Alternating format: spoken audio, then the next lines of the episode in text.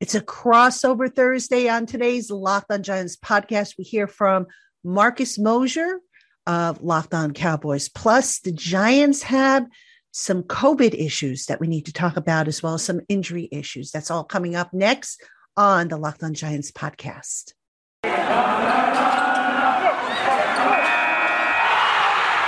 are Locked On Giants, your daily New York Giants podcast part of the Locked On Podcast Network. Your team every day.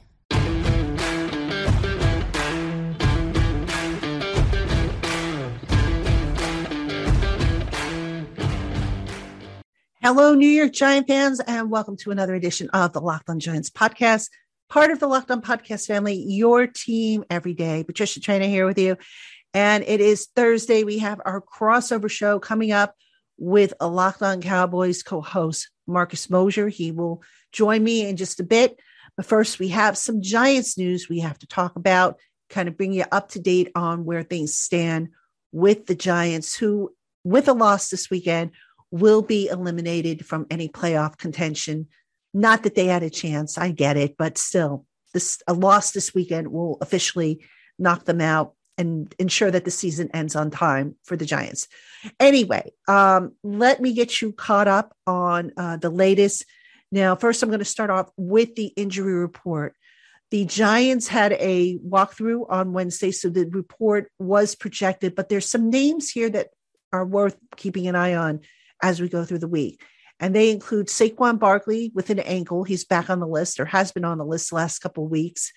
Um, ben Bredeson, offensive lineman, Graham Gano has an illness.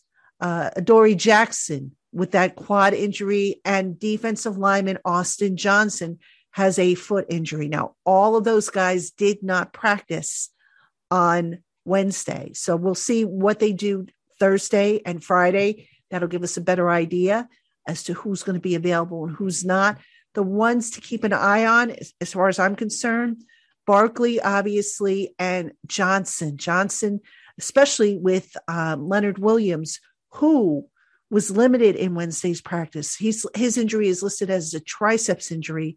Um, there has been some conflicting reports as to whether or not Leonard Williams will play, and uh, we're just going to have to wait and see with that. Thursday is going to tell us a better, um, a, give us a better idea of whether he's going to play or not. Now, also limited for the Giants on Wednesday, quarterback Daniel Jones, who is still not uh, cleared for contact. That per head coach Joe Judge. Um, Daniel Jones will not play Sunday. Um, so what that means, we'll see Mike Glennon again. We may see Jake Fromm. It kind of, I think it kind of depends on how the game goes and how the week goes. But Judge did not rule that out. There was a report by ESPN that the Giants were thinking about it, and yes, that is correct. They have not ruled it out. It's going to depend on how well Fromm progresses during the week. And uh, I mentioned Andrew Thomas is back on the injury list with that ankle ailment. And that one, um, you know, with Randy Gregory and Micah Parsons coming to town, that's not a very settling piece of news if you're, you know, the Giants. You don't want to see those uh, Andrew Thomas, who's the best offensive lineman the Giants have, banged up to where maybe he can't handle those guys if they line up across from him. So again, as you're listening to this, you're listening to this on Thursday, but we'll see what Thursday's practices bring us um, as far as injury issues goes, as far as uh, COVID, which we'll talk about in just a moment, um, and and just see who the Giants have available. Now, speaking of COVID, the Giants have put five guys on, uh, or I actually I should say the Giants have had five guys test positive for COVID. One guy has been identified as a high risk close contact. So the five that have tested positive for the virus, Kadarius Toney, receiver, who was dealing with an oblique injury anyway. So who knows if he would have been able to play this week. Um, cornerback Aaron Robinson um, tested positive, as did linebacker Cam Brown, linebacker Oshane Ximines, and wide receiver John Ross. And uh, Xavier McKinney was designated as a high risk close contact. So he's going to enter the COVID protocol as well. Now, this is concerning because um, Robinson will probably not play on Sunday. My understanding, uh, and this was reported actually, I think, by the Daily News, is that Robinson is not vaccinated. Um, so if that is true, if the Daily News report is true, he's going to miss at least 10 days, um, which is going to be making it a sticky situation for Patrick Graham because who's going to play that other cornerback spot if Adoree Jackson can't go and Robinson is out? So they're going to have to figure out what they're going to do at that spot if indeed that's, you know, all comes to fruition, like I said it did. Um, McKinney, he should be able to play if he can, if he's asymptomatic and if he produces negative tests the rest of the week. So um, too soon to rule him out, but certainly the the uh, the, the positive tests, which you don't want to see for anybody, and boy, what a week it's been for the NFL. They've had a record number of positive tests uh, come through with several teams around the league. But um, for the Giants, like I said, A Rob uh, and, and McKinney, that can be a potential blow to that defensive secondary if those guys aren't available. So keep it here. We'll keep you updated as always and uh, keep our fingers crossed because, you know, the Cowboys should win the game. Um, they probably will win the game, but at least I, you'd like to see the Giants keep it close. So, all right, before we get to the crossover section, I've had a lot of you ask me about the lollipop episode. Some of you are like, what is the lollipop? What does it mean? Now, I don't have the lollipop in front of me, but folks, it was an actual lollipop. It's one of those gag lollipops that, you know, it's about this big and it's rainbow swirled. It was a gag gift for me hitting a thousand subscribers. It had nothing to do with, you know, anybody being a sucker or anything like that. It had to do with me getting to a thousand subscribers, a total gag gift. Now, what's going to be 2000? I have some ideas. I have some pitches I'm going to make. It'll probably be another gag gift, but um, who knows? Maybe I'll do a giveaway, and I'll and this time I'll give give something away to to you guys and gals. Um, if I can. So that's that's up to for debate. Got a ways to go before I get to 2000 yet. But uh, again, thank you to everybody for getting me to a thousand subscribers. Actually, I'm over a thousand now, um, which uh, has been terrific, and I appreciate it. And uh, look forward, as always, to continue to bring you the very best content I can here on the Locked On Giants podcast.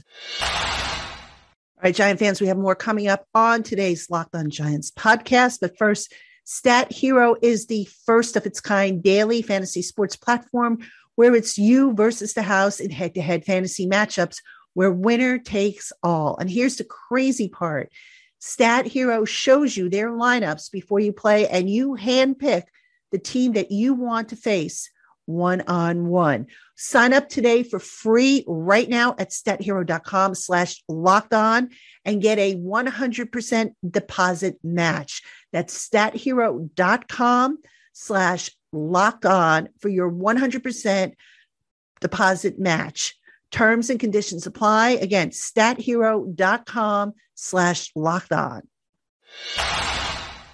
And welcome back, Giant fans, to the crossover section of the Locked On Giants podcast. And I am Patricia Traina, and joining me is Marcus Mosher. He is one of the co hosts of the Locked On Cowboys podcast. And Marcus, you're having a grand old time down there in Dallas. First place, you can clinch the playoffs. I am so jealous of you guys. Well, thank you. It's been it's been a weird year for the Cowboys. The Cowboys have won the last two games, and you would never know it by the way this team is covered uh, over the last couple of weeks. You know, people are just uh, they're worried about Dak Prescott. They're worried about the Cowboys losing offensive coordinators, and meanwhile, they have a chance to still be the number one seed in the NFC. So it's a, it's a crazy time to be a Cowboy fan. Sure is, but at least you guys are winning, which is more than what we in Giants country can say. But hey, listen, uh, nonetheless, we still got games to cover. We still got stuff to talk about. And this weekend, the Cowboys come to MetLife Stadium for I don't know if you could call it the rubber game, but it's the you know the second of the two annual uh, season mm-hmm. series mm-hmm. against the two. Cowboys won the first one way back in Week Five. And uh, let's talk a little bit about the Cowboys. And I got to start off by asking about Dak Prescott, who looks like he's struggled a bit lately. Do you see a recurring theme behind his struggles, or what's going on with Dak? It's a really, really fair question. And I think the answer is complicated. I think it's a lot of things. It's they, the offensive line has been, they've been moving pieces around. Tyron Smith has been out. He just got back. and now he's out this week. They changed their left guard. They've been changing their right tackle. So there's been no continuity on the offensive line. None at the receivers, right? Like last week was the first week we, we saw Amari Cooper, CeeDee Lamb, and Michael Gallup really all together. And those guys didn't play particularly well. They were running some wrong routes. They were running routes at the wrong depth. And Prescott just is making some bad reads. So I don't think it's anything physically wrong with him. I don't think it's anything mentally wrong. It's just they're in a little bit of a slump right now. Their things aren't clicking as well as they were earlier in the season. Now, carrying that Cowboys team has been their defense. Let's talk mm. about that because I think at the start of the year, I believe you guys had some concerns about that defense. I think it was the back end that concerned you, but mm-hmm. that unit's been playing lights out. What has been the big difference for that unit? Yeah, it's hard to believe that the Cowboys are a defensive minded team right now where they want to, you know, play ball control football and, and rely on their defense because that's not the way it's been for the last couple of years, right? But it's it's absolutely absolutely true right now. They forced uh, four turnovers in back to back games, and it's really because of their pass rush, right? Demarcus Lawrence is back, Randy Gregory is back, Micah Parsons is still rushing the passer at an incredible rate. They're able to get pressure with their front four and front five guys, and it's taking a lot of the the pressure and onus off the defensive backs who can now be aggressive and know that the ball is going to be coming out hot and all that kind of stuff. So uh, it's it's really the play of their their defensive line that's really transformed this team. Now, speaking of Micah Parsons, you know, a, a lot of Giant fans are like they wonder what could have been had the Giants st- yeah. sat put at 11 and, and taken Micah Parsons in the draft. But uh, I believe when he first came out of Penn State, there might have been some questions by some people about whether or not he was he had it in him to be like a a full scale pass rusher. He has shown that ability. Is it something that the that, that the coaches have done to bring that out of him, or is it just a matter of comfort? Or what do you think's been the key for him suddenly getting uh, uh, on this tear of his? That's a really really good question. But I first want to ask you this before I get to that: How do Giants fans feel about the Parsons thing? Because obviously they traded back and they got Kadarius Toney, right? And Toney's been good when he's been healthy, and they've got a, a, another pick coming next year in the first round, but What's the just the general feel from Giants fans about how they handled the first round of last year's draft? Well, you know, everything hindsight's 2020. Of you course, know, of course. Kadarius Toney is has been injured. He's he's on COVID now, second time this year. So some people look at him and say, "Oh, bust," you know, and some people look at the pass mm-hmm. rush or the lack of the pass rush and are like, "Well, we don't have a pass rush, so just think if we had had Parsons and now we've got to face him twice a year. So I, I think it's split, but that said, I think it's uh, it's going to make things a lot better when they find out mm-hmm. where the Giants are drafting and where that Bears pick is going to fall. And right now, it looks like it could be uh, definitely in the top 10, possibly two top five picks. That I think everybody would sign yeah. up for that. I would think. It's also helped that Azeez Ojulari has been pretty decent as a second round pick, right? Like he's at least giving them something. But uh, to talk about Parsons, it's, it's really complicated because the Cowboys liked two cornerbacks better than Micah Parsons in the draft. They liked Jaycee Horn and Patrick Surtain. They were upset when those guys were off the board and they traded down and took Parsons. And the only reason they took him because he was the best player available. It wasn't like they they thought he was a generational pass rusher. They just thought, hey, this is an athletic off the ball linebacker. Let's take him and let's see where it goes he really only started to become an edge player out of necessity. In week two, DeMarcus Lawrence was out with a with a foot injury. Uh, Randy Gregory was out with COVID, and Dorance Armstrong was banged up. So they had really no choice but to use him as an edge rusher. And because he played so well in that game, they've kind of left him there ever since. So it, it would be really nice to say, yeah, the Cowboys had this long plan. They envisioned him as the edge rusher when they drafted him, but it's just simply not true amazing how the Cowboys kind of fell into this, right? Mm-hmm. It sounds like it was all, uh, I, I, guess, by accident, if you will. Yeah, and if you think of just one thing that different happens, if the Panthers don't trade for Sam Darnold, they probably draft Justin Fields, and that means Jaycee Horn falls to them at ten, and they're not picking Micah Parsons at ten, and or at twelve in a trade back. So the draft is crazy. It's so unpredictable, and that's why we love it. Yes, indeed. Now I want to go back to the offense, if I could, for a second here. Zeke Elliott mm. has not mm. looked like Zeke Elliott. And I think I read something about there was some talk about possibly shutting him down, and the Cowboys poo pooed that. But what's going on with Zeke, and should they shut him down? Because he just hasn't been, I guess, the, the guy that you know you're used to? It's a really fair question. Um, I think he should be shut down. It's pretty clear he's not healthy. He hurt his back earlier in the season, landing on a pylon when he was diving for the goal line, and then he hurt his knee the following week. Since then, he's just lost all of his ex- explosiveness. And there was a report that the Cowboys were thinking about shutting him down for two or three weeks just to get him healthy. Um, it's a bone bruise that's probably not, not going to heal by the end of the season, but they feel like it's you know not necessarily something that rest is going to improve. So might as well throw him out there for 10 to 12 touches a game. I, I, don't really understand it, Patricia, because I think Tony Pollard is a better player at this stage in his career, but he's banged up as well. He tore his plantar fasciitis. Uh, so he's going to be, you know, limited the rest of the season. Cowboys just aren't getting a lot of production from their running backs right now, and it's really unfortunate. Indeed, and you need that strong running game to keep the uh, play action going and the passing game going, and uh, keep some of the pressure off of Dak Prescott, who uh, has enough pressure as it stands with the struggles that he's in. Now, speaking of the offense, there was a report, I think I saw something about Kellen Moore and the Chicago Bears if Matt Nagy is fired. What can you tell us about that? And are Cowboy fans worried about losing Kellen Moore? It depends on the week. Like after last week, I think people are like, ah, you can leave Kellen Moore. You're not a big deal after the offense struggle. But I mean, he's still really good. I think he's one of the best offensive coordinators in the league. Um, I, I, got a feeling that Kellen Moore is going to be very picky about the next job that he takes. I don't think he's just going to take the first head coaching job that's offered to him. Is Chicago the right fit for him? Maybe. I mean, I could see it with a young quarterback, eh, you know, and you know, some weapons on offense. But I do think there is some concern that Kellen Moore could leave. Uh, it just it might not be this year. He's only been a coach for like four years. I think he needs a couple more years to grow before he takes a job like that. All right, Giant fans, still more to come on today's show. But first, if you are looking for some colorful and comfortable apparel, you've got to check out Stance. Founded in 2009, Stance's apparel represents a radical reinvention of socks, underwear, and active apparel. With a focus on comfort, quality, and creativity, Stance brings you a new look that fits your lifestyle and your preferences, featuring some of pop culture's hottest collaborators for the ultimate in style and comfort. Stance believes that the perfect fit matters more than fitting in. So that those that feel good do good. And go see for yourself. Check them out, stance.com. Use our special promo code locked on, and you will get 15% off your first purchase. Again, that's code locked on. Apply it at checkout at stance.com for 15% off your entire order at stance.com.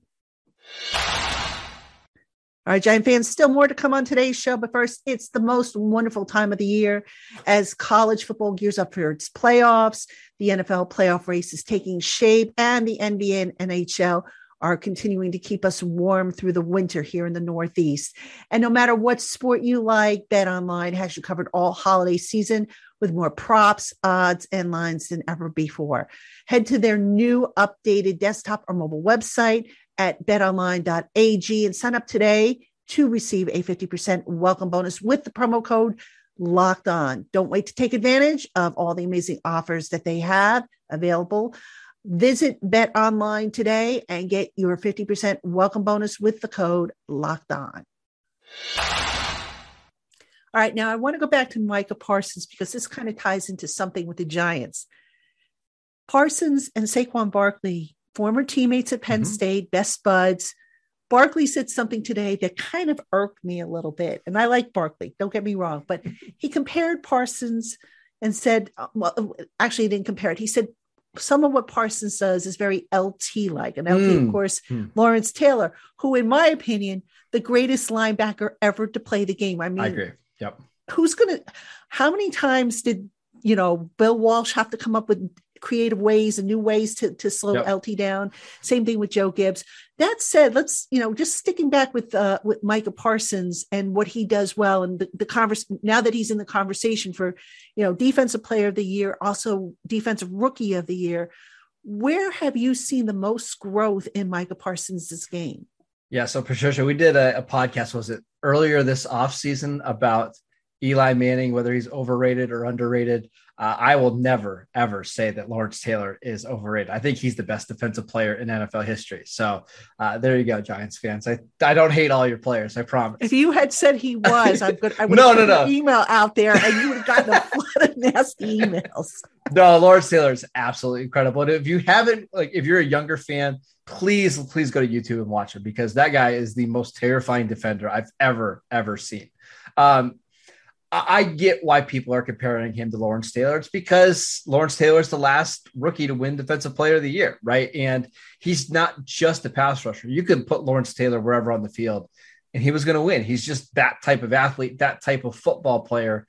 I think that's what a lot of people see in Micah Parsons. Um, I, I really think he's grown just as a playmaker. Like he just finds ways to make big impact plays when they absolutely need him. He still needs to get better in coverage. He needs to get better when it comes to being an off the ball linebacker in some of his run fits. But the guy just has a knack for making big plays. And I think that's why you hear guys like Saquon Barkley make that comparison. Well, that and plus he probably hasn't seen Lawrence Taylor play. Some of those YouTube He's what, like 23 years old. Could so not believe right. he said that. I was like, he, and again, he didn't sit, compare and say, "Oh, you know, Mike is the next Lawrence Taylor. He right, yeah. he said he saw qualities, I guess, that were very LT mm-hmm. like, and I'm like, uh uh no, no disrespect to Micah Parsons. Yeah, that's a but, sacred you know, comp right there. Right? LT is like in a whole nother universe, in my opinion. Right. And I saw him play growing up. So, um, let me ask you about Mike McCarthy because I think when we last spoke, there was still some, I guess, uncertainty about mm-hmm. Mike McCarthy if he was going to I guess, come into his own, get to that comfort level because there was some rockiness with the new coaching staff, bringing in new members of the coaching staff. Can you talk a little bit about the growth you've seen from McCarthy this year? And do you think he's finally kind of settled into that cowboy mode? I, I do. I, I don't think Mike McCarthy is the best coach in the league. Like, I don't think he's obviously in the Bill Belichick or Andy Reid tier, but he's just a really good coach and he's very reliable. And there's really no games. There's no, I don't know. There's no silliness around the Cowboys with him. It's everything is about winning. Everything is about you know trying to to be competitive on Sundays. Uh, he does get his his team fired up for these games. Like he knows how to, to push the right buttons to make sure his team is fired up. Like you might think it's a little childish to, to guarantee a win over Washington in a Week 14 game, but I, I kind of got the sense that McCarthy thought, hey, we need a little bit of a, a, motivational bump. We're in the middle of the season. Uh, I, am putting this out there so you guys will go out there and back it up. I I, I think he's a, just a really really good coach. All right, now I'm going to ask you this question. I know it might touch a little bit of a nerve, but I got to ask it because there is a belief that even though the Cowboys are in first place in the NFC East, they haven't really beaten anybody decent. And that mm-hmm. includes the Giants, by the way. So I'm not, you know, just so you know, I'm not totally dissing it.